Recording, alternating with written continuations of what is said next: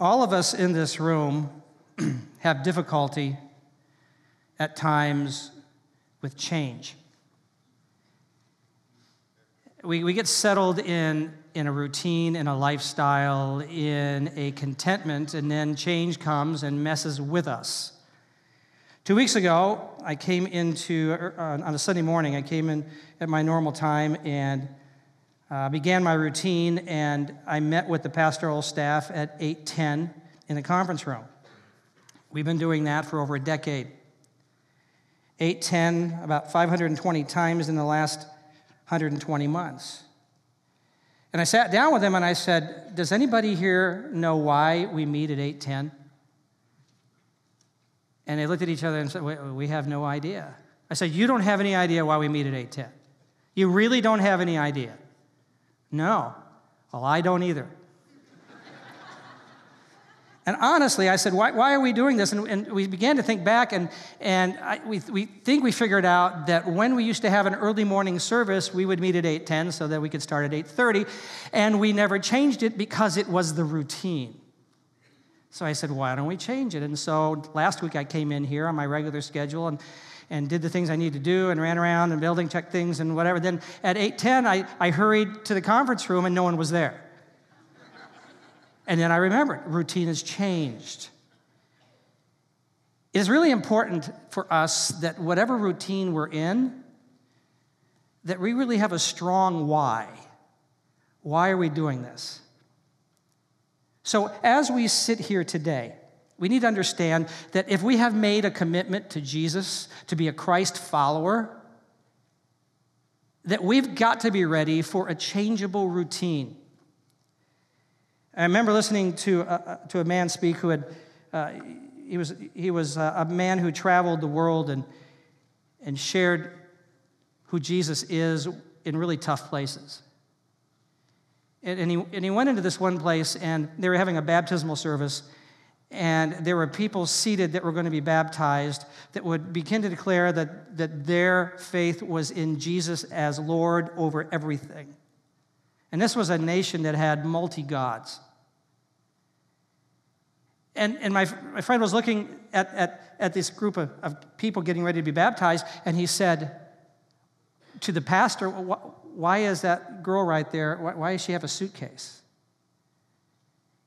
And he said, Well, she knows that the moment she is baptized, she is now disowned from her family, and she has nowhere to go. And she has a new life. If we are truly followers of Jesus, it is more than this religious thing that we do on Sunday morning. It really means that we need to be ready with our suitcase packed because He's going to change us. That we must have a changeable routine and know why.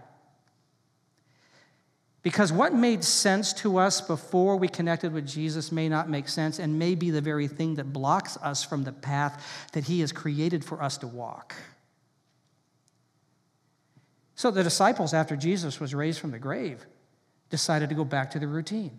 They just didn't know what to do. Jesus showed up right after, and then he was gone, and they didn't know what to do, so they started to head back to their routine.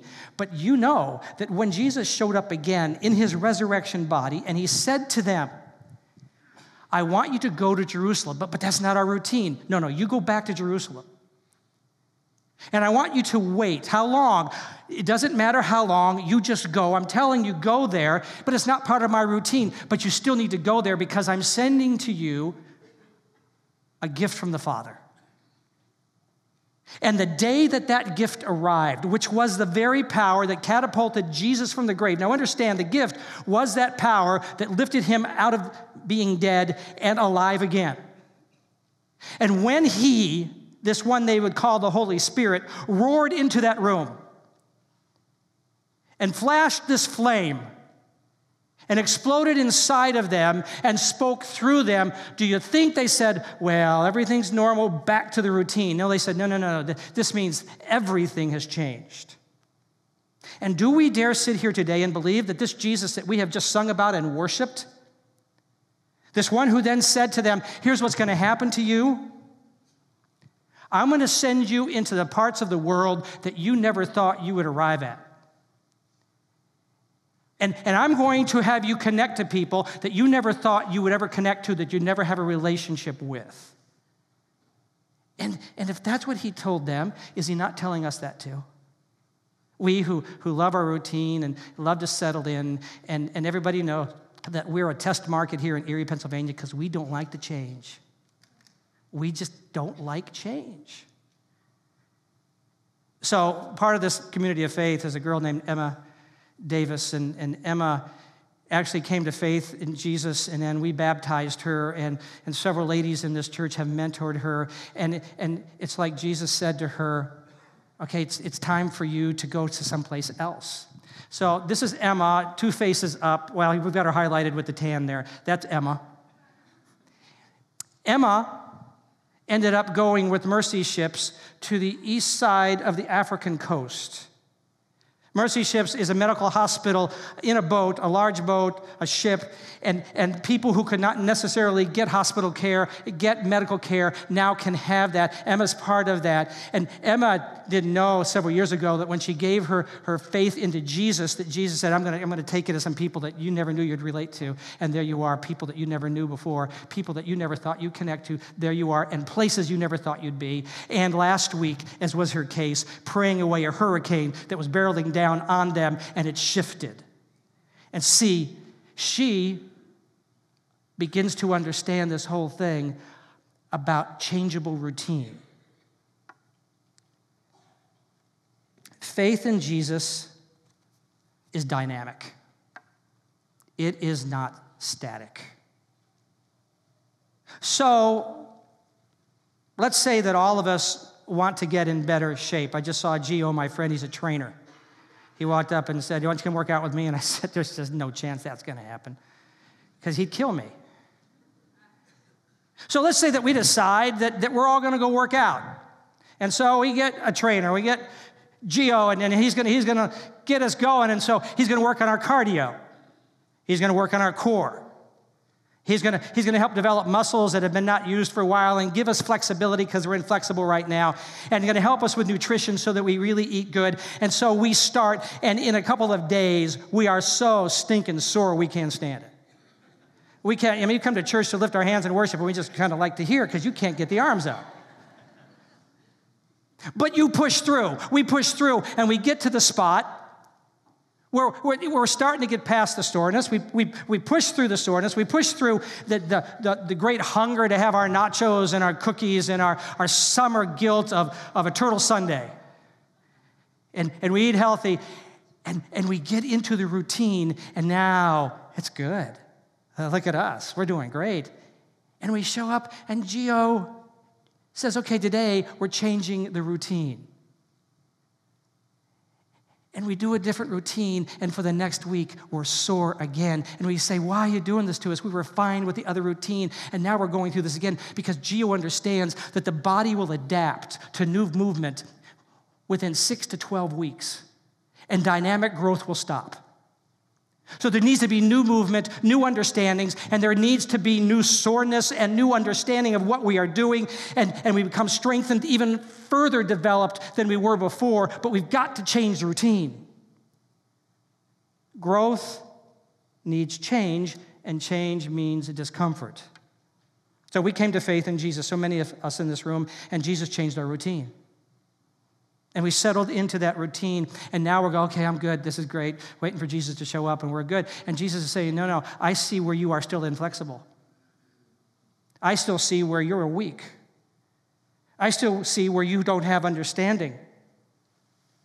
That's why Paul the Apostle described it this way And I am certain that God, who began the good work within you, will continue his work until it is finally finished on the day when Christ Jesus returns. You catch this?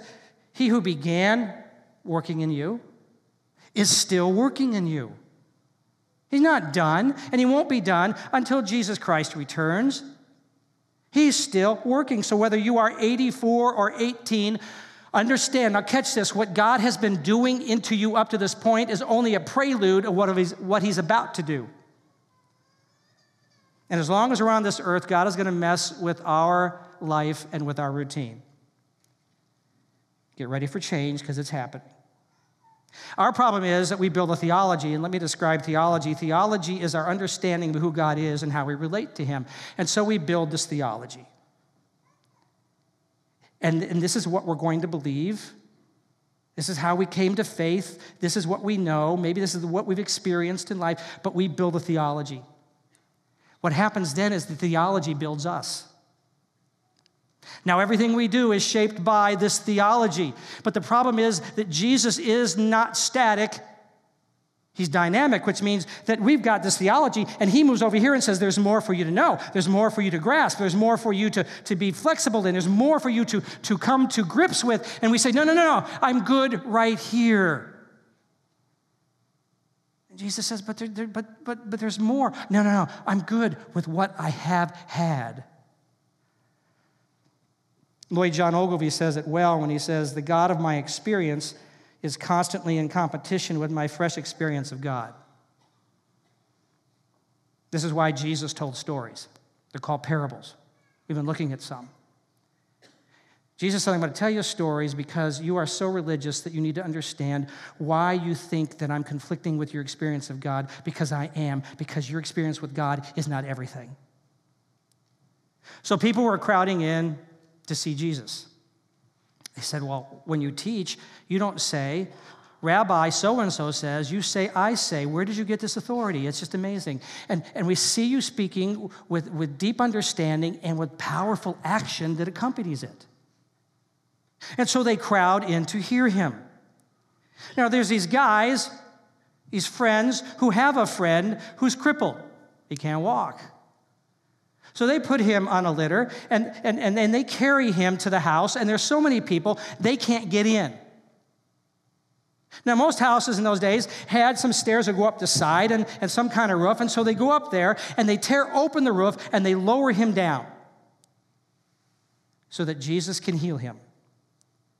And here's what happens when Jesus saw their faith, he said, Friend, your sins are forgiven. The Pharisees and the teachers of the law began thinking to themselves, Who is the fellow who speaks blasphemy? Who can forgive sins but God alone? And Jesus knew what they were thinking and asked, Why are you thinking these things in your hearts? Which is easier to say, Your sins are forgiven, or to say, Get up and walk? But that you may know that the Son of Man has authority on earth to forgive sins, he said to the paralyzed man, I tell you, get up, take up your mat, and go home. And immediately he stood up in front of them, took what he'd been, what he'd been lying on, and went home praising God. Jesus is messing up their faith routine, and Jesus is saying, You need to change your faith routine. And he gives them this bombshell that Jesus can forgive whoever he wants, whenever he wants. Now, I grew up in a, in, in, in a faith routine that the way that people came to faith in Jesus that I normally saw, because I grew up in a church, was that at the end of a service like this, the pastor would say, every head bowed, every eye closed, would you like to put your faith in Jesus? Raise your hand. Okay, you're done, and that's good, and maybe we'll talk with you or whatever, and then they go. I would also see the Billy Graham crusades on TV, and that would always be, they would begin to sing what? Just as I am without one plea. And people would come down, and there'd be like thousands of people putting their faith in Jesus. That's how that happens. So I'm with a group of guys, and we're, and we're sitting with a man we just met who is a Muslim, and he is from, uh, from a, uh, another country, and he's high in government. And we're talking about Jesus. And he says this to me or to all of us there, he says this He says, I love Jesus. In fact, I have put my faith in Jesus to forgive me for my sins. I'm not a Christian, I'm a Muslim, but Jesus has forgiven me for my sins. Where is that in my theology? Where is that in my box? It's not there. What am I going to do with that? I have friends who have come to a faith in Jesus who come with issues that shouldn't have to be in my box. I have friends who, when they came to faith to Jesus, were so excited about what Jesus did for them, they went away for the weekend to the beach and got drunk the entire weekend celebrating Jesus. Some of you go, which class is that? That's not in my box. That is not in my theology box. There's this girl who comes to faith in Jesus and she shares Jesus with the guys that she hooks up with on the weekends. What do you mean by that? She has sex with them. And, and after sex, she tells them about Jesus. Where is that in my theology? It's not there. A friend, a friend who came to Jesus, and, and a year later, he's still struggling with his alcoholism. Where's that? Because I, have got this theology that says it's got to be like this. I have a friend that, that, that tried to grow his, his faith with Jesus, and, and, I met him for lunch one day, and he had been to church with us, and, and he was loving the music, and, and, and just really out loud with a booming voice. Now, I'm going to tell you the way he said it somewhat. You'll get, you'll get the idea. He said, Man, that was a great service. I love that effing music. Where is that in my box in theology? I say, Jesus, what do I do with this? And Jesus says, you know, I can forgive who I want, when I want. And so, stretch. Because he also says, at the same time, those people you're concerned with, I'm changing their routine also. So, my alcoholic friend kept just hanging around, and, and one day in his home, he had this encounter with Jesus and actually heard Jesus said, I'm setting you free. And at, mo- at that moment, he no longer had a desire for a drink. It's just amazing. And, and, and, and my friends who got drunk on the weekend showed up and said, uh, We have a hangover and we're not sure that's part of the thing, so tell us what we do. And I said, Well, okay, let me just show you. The scripture says, Don't be drunk with wine because you get out of control. But instead, he says, Here's a better thing be filled with the Spirit. What does that mean? Well, let me tell you what that means. And, and the girl that has been hooking up, a friend from Community of Faith went to her and said, Hey, come here. And she sat down and she said, Let me just share you what Jesus thinks about everything about life, including our sexual activity. Look at that. And she said, Oh, I didn't know. I'm not going to do that anymore.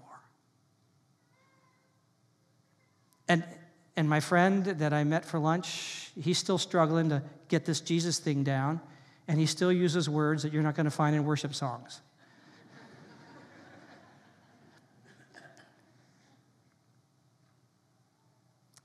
See, right after this healing, Jesus did another crazy thing.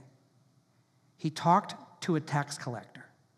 Now, you need to understand that a tax collector is at the top of the list of hated people in Israel because they had become employees of the Roman government and, and even steal from their own people. And Jesus is talking, in fact, not just talking to him, Jesus said, Would you like to be my disciple? Are you serious? This guy is so thrilled. He says, Hey, I'm going to have a dinner and I want to introduce you to all my friends. So he has Jesus over and he has this dinner. And you need to understand that his friends contain no Jews because the Jews hate him. So he can only invite the people he knows, and those people are tax collectors. So there's a house full of tax collectors, collectors, hated people, and Jesus is there with them. And here's what happened. After this, Jesus went out and saw a tax collector by the name of Levi sitting at his tax booth. Follow me, Jesus said to him. And Levi got up, left everything, and followed him.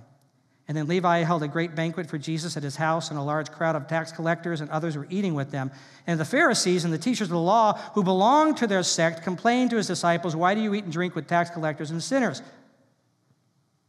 Jesus will go on to say, Well, as far as I'm concerned, it's the sick people that need a doctor. See, we get stuck in what we know, and we become immobile and immovable towards how we should be. Look at Jesus, he includes those we detest and becomes friends with those we judge. So on November 13th, 2011, the New York Times wrote this William Aramony, who built United Way of America into one of the nation's premier charities, but was forced out as president and went to prison for six years for misusing funds to support a lavish lifestyle and a teenage mistress, died on Friday in Alexandria, Virginia, where he lived. He was 84. Now, when Bill was caught, his wife divorced him. And all of his friends deserted him, and all the politicians. This guy was so powerful, he could call the White House and get the president. Everybody deserted him. He would have been sitting at Levi's table. And right, everybody deserted. Somebody who knew Bill, someone who has faith in Jesus, contacted Bill and brought some friends with him to meet Bill. These friends all would have been sitting at one time at Levi's table.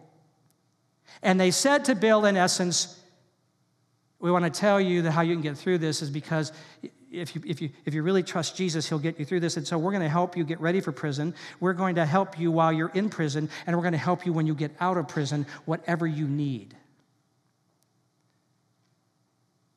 I had the privilege of, with a small group of guys, sitting with Bill Aramony before he went to prison, and he told us a story, and then he said this. He said, You'd think that I'd be sad going to prison, but I got to tell you, I'd gladly go to prison to understand what I know now about Jesus. And when Bill came out of prison until the day he died, he worked at bringing Jesus into places and situations most of us would avoid. Jesus radically changed his routine. So that we would understand this, Jesus then tells this story, this parable. He ties two of them together, and he says this he told them this parable that no one tears a patch from a new garment and sews it on an old one. If he does, he will have torn the new garment, and patch from the new one will not match the old. And no one pours new wine into old wineskins, because if he does, the new wine will burst the skins, the, wine will run out, and the wineskins will be ruined. No new wine must be poured into new wineskins. And no one, after drinking old wine, wants the new, for he says the old is better. So you've got your favorite shirt. Rick Graziano, you always dress nice. So you've got, you've got your, your shirt you like. You've got that, that old shirt that you've got broken in, but it's really, it's really nice, and you get a hole in it. Yeah, you got a hole in your really good shirt, the one that you really like. And, and, and so Kim goes out because she doesn't want the shirt with the hole in it there because you'll, you'll embarrass her. So she buys you a new shirt. Now, what do you do? Wear the new shirt. No. Rick, you like the old shirt, just take the new shirt, cut a piece out of it, and patch it in the old shirt. Would you do that? Not if you're married to Kim, you won't. You say, well, that's just completely crazy because even if you do, even if you patch up the old shirt, with material from the new shirt that, that even when you clean it it, it, it, may, it may shrink differently and it's not going to match up and it's not going to look good and you should have just worn the new shirt in the first century the way they carried wine was in a skin an animal skin uh, that was much easier than anything else that could break. So when they would transport it on, on horseback or on, uh, on camel that if they smashed against each other, it wouldn't break.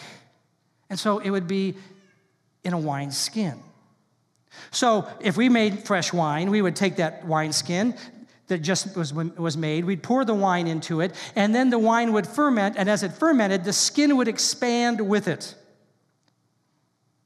And when we're done, we're done. You say, well, yeah, well, let's just keep the skin because that's really a good skin. Let's take new wine and pour it in that. No, you don't do that because if it ferments, which it will, and it will expand, what will happen to that skin?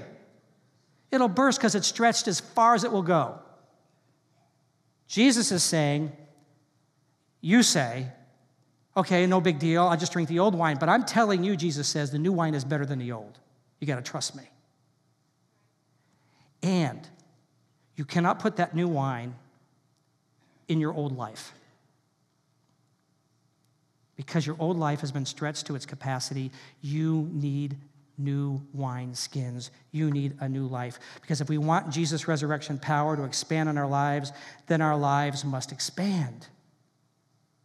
Jesus is the wine.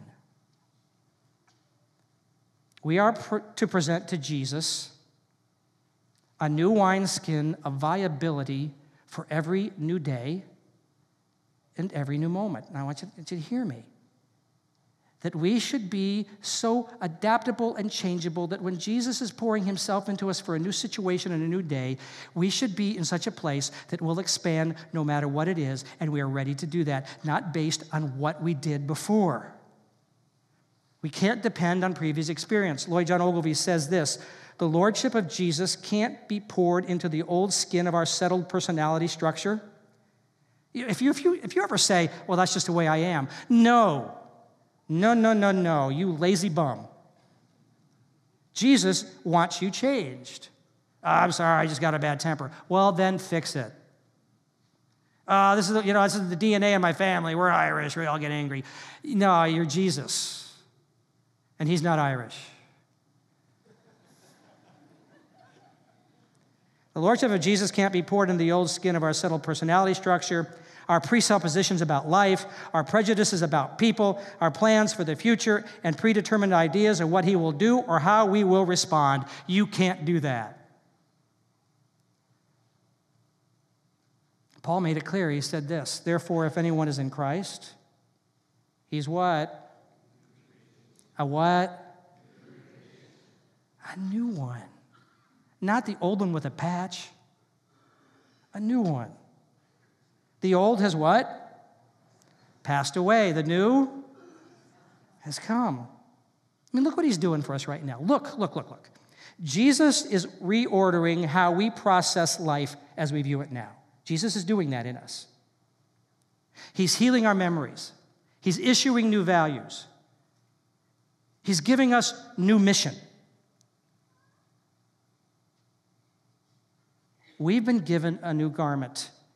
Paul would say many times, put on the garment of Jesus. No, no, no, no, no, no. Don't take the garment of Jesus and cut a piece out of it and stick it to your old life. You can't do that. That's being religious. I'll do what I want over here. I'll show up on Sunday morning and do my thing and maybe go work at the city mission and maybe give something to a charity. No, no, no, no, no, no. That's patching. No, no. This is brand new. This is all Jesus. We can't just add Jesus to our old routine. We must be ready every day for a new opportunity. That alters our old routine. We go, oh, change. Yeah. Unless, unless you are exactly like Jesus right now, and how many are? Nobody. Then you got some changing to do. So, how, how, do we, how do we process through that? And I want to give you today some very practical guidance. And, and, and, I, am stealing this from uh, Joel Delgado, who's a staff writer at the Florida International University in Miami. And he talks about six questions we need to ask when we're going through life change. And we need to go through life change. And all of us need to go through some change right now. So, here are the six questions. First question is this Where am I? Some of us are getting older ask that question all the time. Sometimes I'll be driving down the road and go, Am I going south or north? I don't remember where I am. Where am I? We ask this question Jesus, is this where you want me to be financially? Because if it's not, then what am I doing? Is this the relationship that you want me in?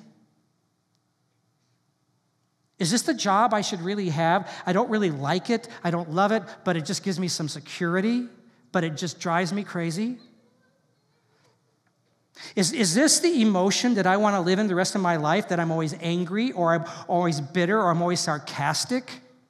Do I actually want to be this way? That people always tell me, smile, you look so, you look so mean, you look so, so sad. Do I want to live out that way? Where am I? I got to get honest and see, we go, I don't want to do that because if I do that, it means I have to change. Yeah, you're right.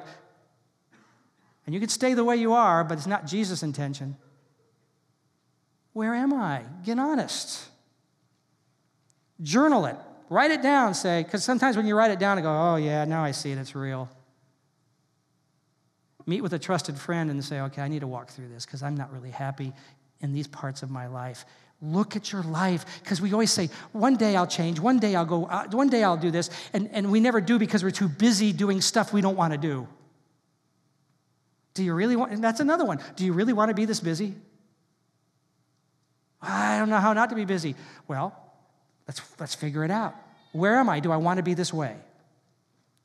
Number two, what do I need to leave behind? What is the old wineskin? An old attitude, an old desire, a toxic relationship, an old habit, maybe binge watching The Walking Dead while eating a pint of chubby hubby is not the thing you should do every day. Maybe you should change. But the deal is this nothing changes if I don't change.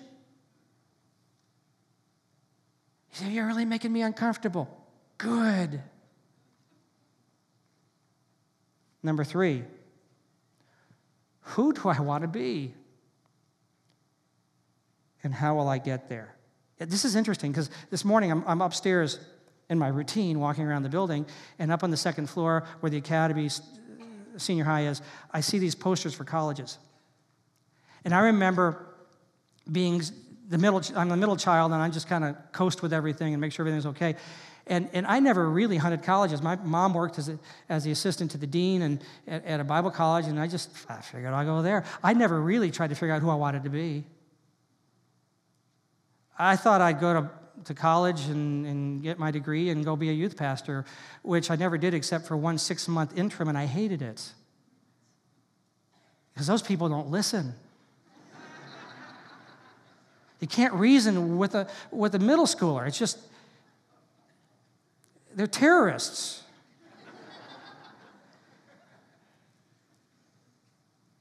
So, so I'd, never, I'd never really had anybody sit down and go, What do you want to be? What do you really want to be? Who do I want to be and how will I get there? Now, we in Erie, Pennsylvania understand this that seasons come and go. Some take a long time to go,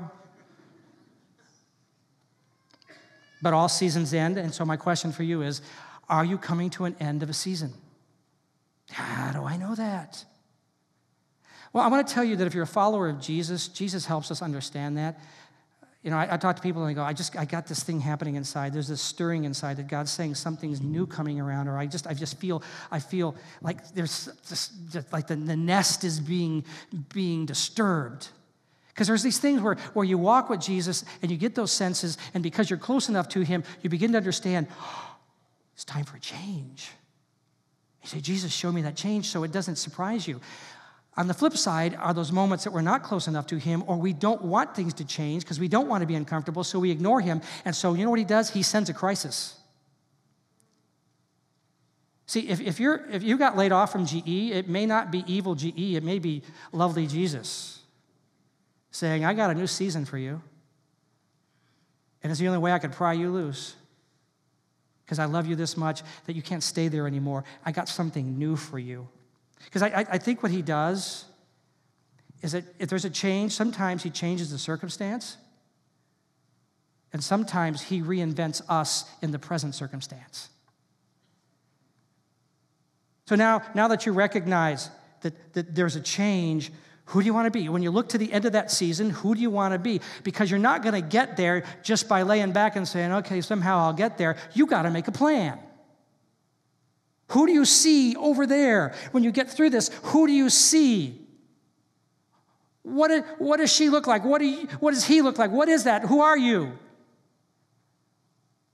Ah, Jesus will just change me. Not if, no, no, no, no. That's why people go to revival services. They just want, they want to get touched and fall over and come up a different person. No, you get touched and fall over. If it's Jesus, you're okay. If it's not Jesus, you're going to have a headache. But he still said, You, you got to do this. What's your plan? Talk to Jesus. Say, I need a plan. Talk to wise people around you and say, I need a plan. What do you want? I need a plan. I don't even know what I want. Well, then let them talk with you. That's why we have shape class to help you begin to understand who you are. Make a plan. And then you may need to go acquire a new skill. And that's just not going to get on you. I tried that when I was in college. I never practiced piano, but I asked God to make me really good. And every time I went in for my lesson, she says, You haven't practiced. Well, Jesus will help me. No, no. Tell Jesus you got an F.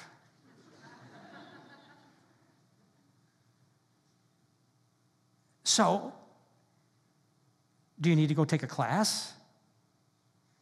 Do you, do you need to go grab a mentor? Figure out what you need and become that. You need a plan of action. And part of that is this fourth question where is there room for growth? You see, the next season for you is not an escape. You know, if, if only I had a better job, if only I had a better marriage, if I only I went to a different school, if I only if I only had a better salary, if I only. The problem with that is you're going to get down the road and still be miserable because the issue is you, not the circumstance. And the next season needs greater maturity and understanding. So ask God and close friends to sit with you and go, How do I need to mature? What do I need to do? How do I need to change? And that's a, that's a loaded question because none of us want to hear someone say, you know, if you would. I mean, I asked a friend once, I, I said, because I was upset about something, and I said, you know, maybe I'm being a baby, but I think, and he just stopped me and said, yeah, you're being a baby. I said, I think we have a bad connection here because I think you just said I'm a baby. You are a baby.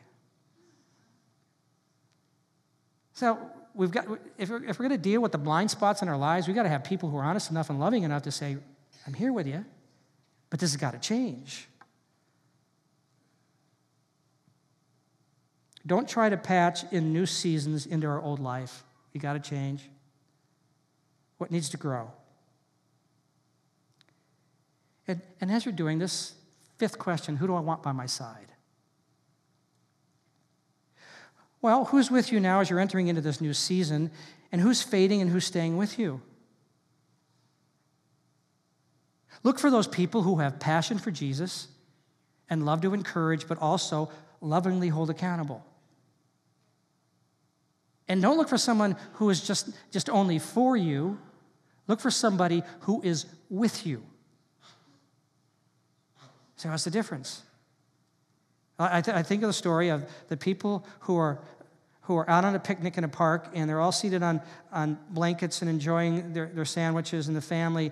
And suddenly, out of the brush, bolts this, this rabbit and it's running at full speed. And right behind it is this mad dog, this, this, this, this, this, this wild dog chasing it. And they're watching in fascination as the rabbit's dodging in between everybody, and the dog is, is running. And about the time the dog gets to the rabbit, the rabbit makes a cut, and the dog just skirts over to the side and then takes off and gains speed. And then the rabbit cuts again, and they watch this thing back and forth. And it got to the place that every time the dog almost got the rabbit and the rabbit turned, everybody would begin to applaud to cheer. And this went on and on and on. And finally, the rabbit ran by some folks and he yelled out to them, I appreciate the encouragement, but somebody please just shoot the dog. yes, it's a true story. I appreciate your encouragement that I'm going to make it, that I'm going to be mature, but I need someone to help me shoot the dog. Walk with me, not just cheer me. And sixth, and maybe one of the most important pieces, what are my motivations? You see, that is the fuel that keeps us going when change becomes so tough and there's resistance and there's pain and, and we're sore and, and, and it gets tough. What's the motivation? It's the why. Why am I doing this? Paul the Apostle declared his. He said, His love, God's love, motivates me. It's that love that keeps me going that eventually he would die because of that faith, but it was the love of God that motivated him. What is the why? Why are you doing what you're doing? Because if you know the why,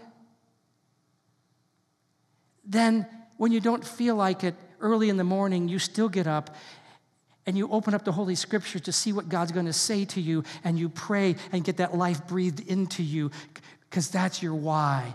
You know why, and you need the presence of the Almighty to walk you through. So you get up early, even if you went to bed late. It's that why that after a long day at work, you still make it to the gym so that you get in shape. It's that why that keeps you up at night after you finally get the kids to bed and you go in and you finish that online assignment that's due tomorrow. It's that why that keeps you away from that wrong way relationship. It's the why. So, my question for us this morning is this are, Is our life stuck at 8 10 a.m.? Is that what we are? Don't even know why we're doing what we're doing and not even sure we like it? What, what, what is the passion in you right now that Jesus is trying to get through to you? What is the thing that you look at and go, I really would like to do that? What, what is that, that thing that you say, I, I think I'd like to try that, but I'm not sure, and I'm not sure I could risk that, or I'm not sure I'd want to pay the price to do that? What is that thing inside of you? You just can't keep sitting around. You just can't say, someday I'll change. You got to change now. If you said, you know, one day I'm going to go to that person and ask forgiveness, what are you waiting for? Why destroy your life right now? When God has such great, great things ahead for you, why aren't you getting there? We're sitting in church on our blessed assurances. And we should be up moving around in the passion that comes from the resurrection. That he's saying, I want to put you in places you never thought you'd go, and I want you to connect in relationship to people you never thought you'd meet, because I got plans for you. Emma decided she'd much rather be on a ship on the east coast of Africa than sitting in a kayak at Presque Isle. That'd have been more comfortable because she knows us. But God said, Oh, baby, I got stuff for you out there. You got to go. Because when we do that, when we do that, we begin to understand what God wants for us. We begin to, to understand that where we go, because he said this, he said, Look, here's what's going to happen. I'm going to I'm to send you, when, when, when that resurrection power is on you, as you are going to these places, I'm telling you that you should be and opening these opportunities for you. In those places, there, I want you to let that resurrection power explode. Go there. Be that person. Let it come out of you. Then, then you know what it's like being alive. This whole, these whole weeks that we've been talking about these parables comes down to this be alive.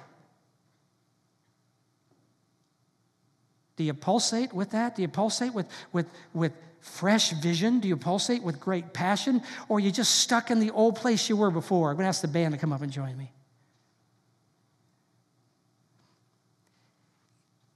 What, what's happening with you right now? What is it that God has for you and, and that you just haven't even listened? I just, I just had a sense as, as I've been working this through this week that some of you, God needs to change your circumstance, and some of you, He needs to reinvent you in your circumstance. But it's time that His resurrection power makes us different than we've been. It's time for our routine to change. And so, my encouragement for you this week is this go through those six questions. Find a, a, good friend to walk through with those, or, or if you're married, you sit down with your, your spouse and walk through that. If, if you're engaged, walk through that because you can figure out if you really, really want to love this person for the rest of your life. But let God change you because He so wants to make a difference in your life. So I'm going to ask you to stand. And I'm going to ask you to do this. I'm, going to ask you to, to if, if to take a little a faith step. And, and they're going to sing again uh, how we ended the worship this morning, the worship music with dry bones, which is really called Come Alive. And if you're ready for something new, if you're ready to be stirred to something new, if you're ready to say, okay, new wineskins, here we go. I'm, I'm going to put on Jesus and not keep trying to patch my old life with the new stuff. I just want the new stuff. If that's you, I'm going to invite you to just come up here in just a moment and just stand here as an expression of faith saying, I'm ready. And then I want you to sing, breathe out breath of God and, and dry bones, the parts of my life that have been dry. It's got to be new, brand new. New breath, resurrection power. And I'm ready for a change this week. And if you're somebody who says, I don't even have faith in Jesus, then I'm going to invite you to even come forward and just say, Jesus, I don't know how all this works, but, but I'm going to put my faith in you. And I'm going to ask you to forgive me for my sins that keep us separated. And then after service, just stop at the information desk and say, I'd like to talk to somebody more about having faith in Jesus, and we'll help you out. So, if, if you'd like this morning to say, All right, I'm ready, new wineskin, whatever it takes, I, I, I'm going to change my routine. Just come stand with me right here because I'm one of the I'm one of you today. I'm saying that. You go.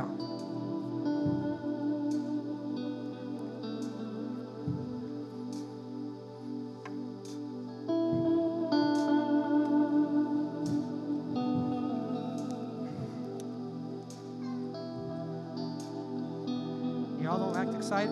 Put me back out here, okay? You got me? There we go. Are you excited? You look like you're coming to the gallows. What's up with that? Okay, I'm going to come. I'm not sure what he's going to do to me. Oh, he's going to make life great for you. You're going to find things you never thought you could do and be with people you never thought you'd connect with. You have no idea what he's got planned for you. So I'm going to invite Luke and the band to, join, to lead us in the singing. We're going to sing this through, and then I'm going to come back and pray over us.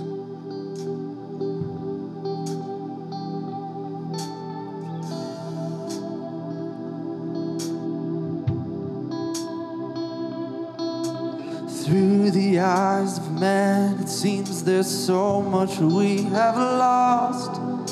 As we look down the road where all the prodigals have walked, and one by one the enemy he's whispered lies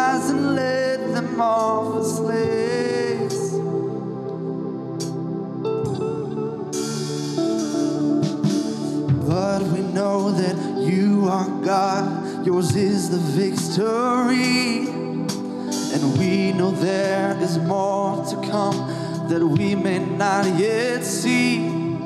So, with the faith you've given us, we step into the valley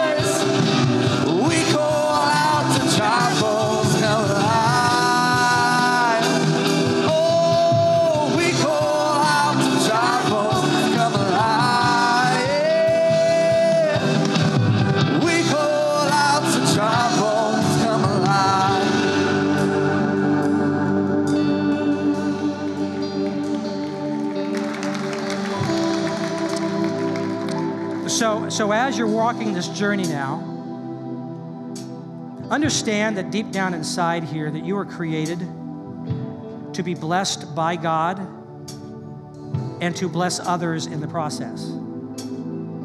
So starting next week, I'm going to personally take you through 3 weeks of understanding how we bless God and how we bless each other. And so I want you to be here because it's a continuation of what we're experiencing today. So now let me pray a blessing over you. So may that insight and understanding that you receive today by God's Spirit take root in you. That there would be no circumstance or attack of Satan himself that would uproot the joy, the hope, the courage that he's placed in you. May you begin to see even today the next steps you are to take. May He bring into your lives those who will walk with you. May you find great joy in the change that is taking place in you now. And may you understand as you walk with the Almighty the greatness that He has prepared for you to experience the greatness of His glory, the greatness of His love, the greatness of His guidance. And may you fall deeper in love with Him and more powerful in your love for others. In the name of the Father, Son, and Holy Spirit. Amen. God bless you. Have a great week.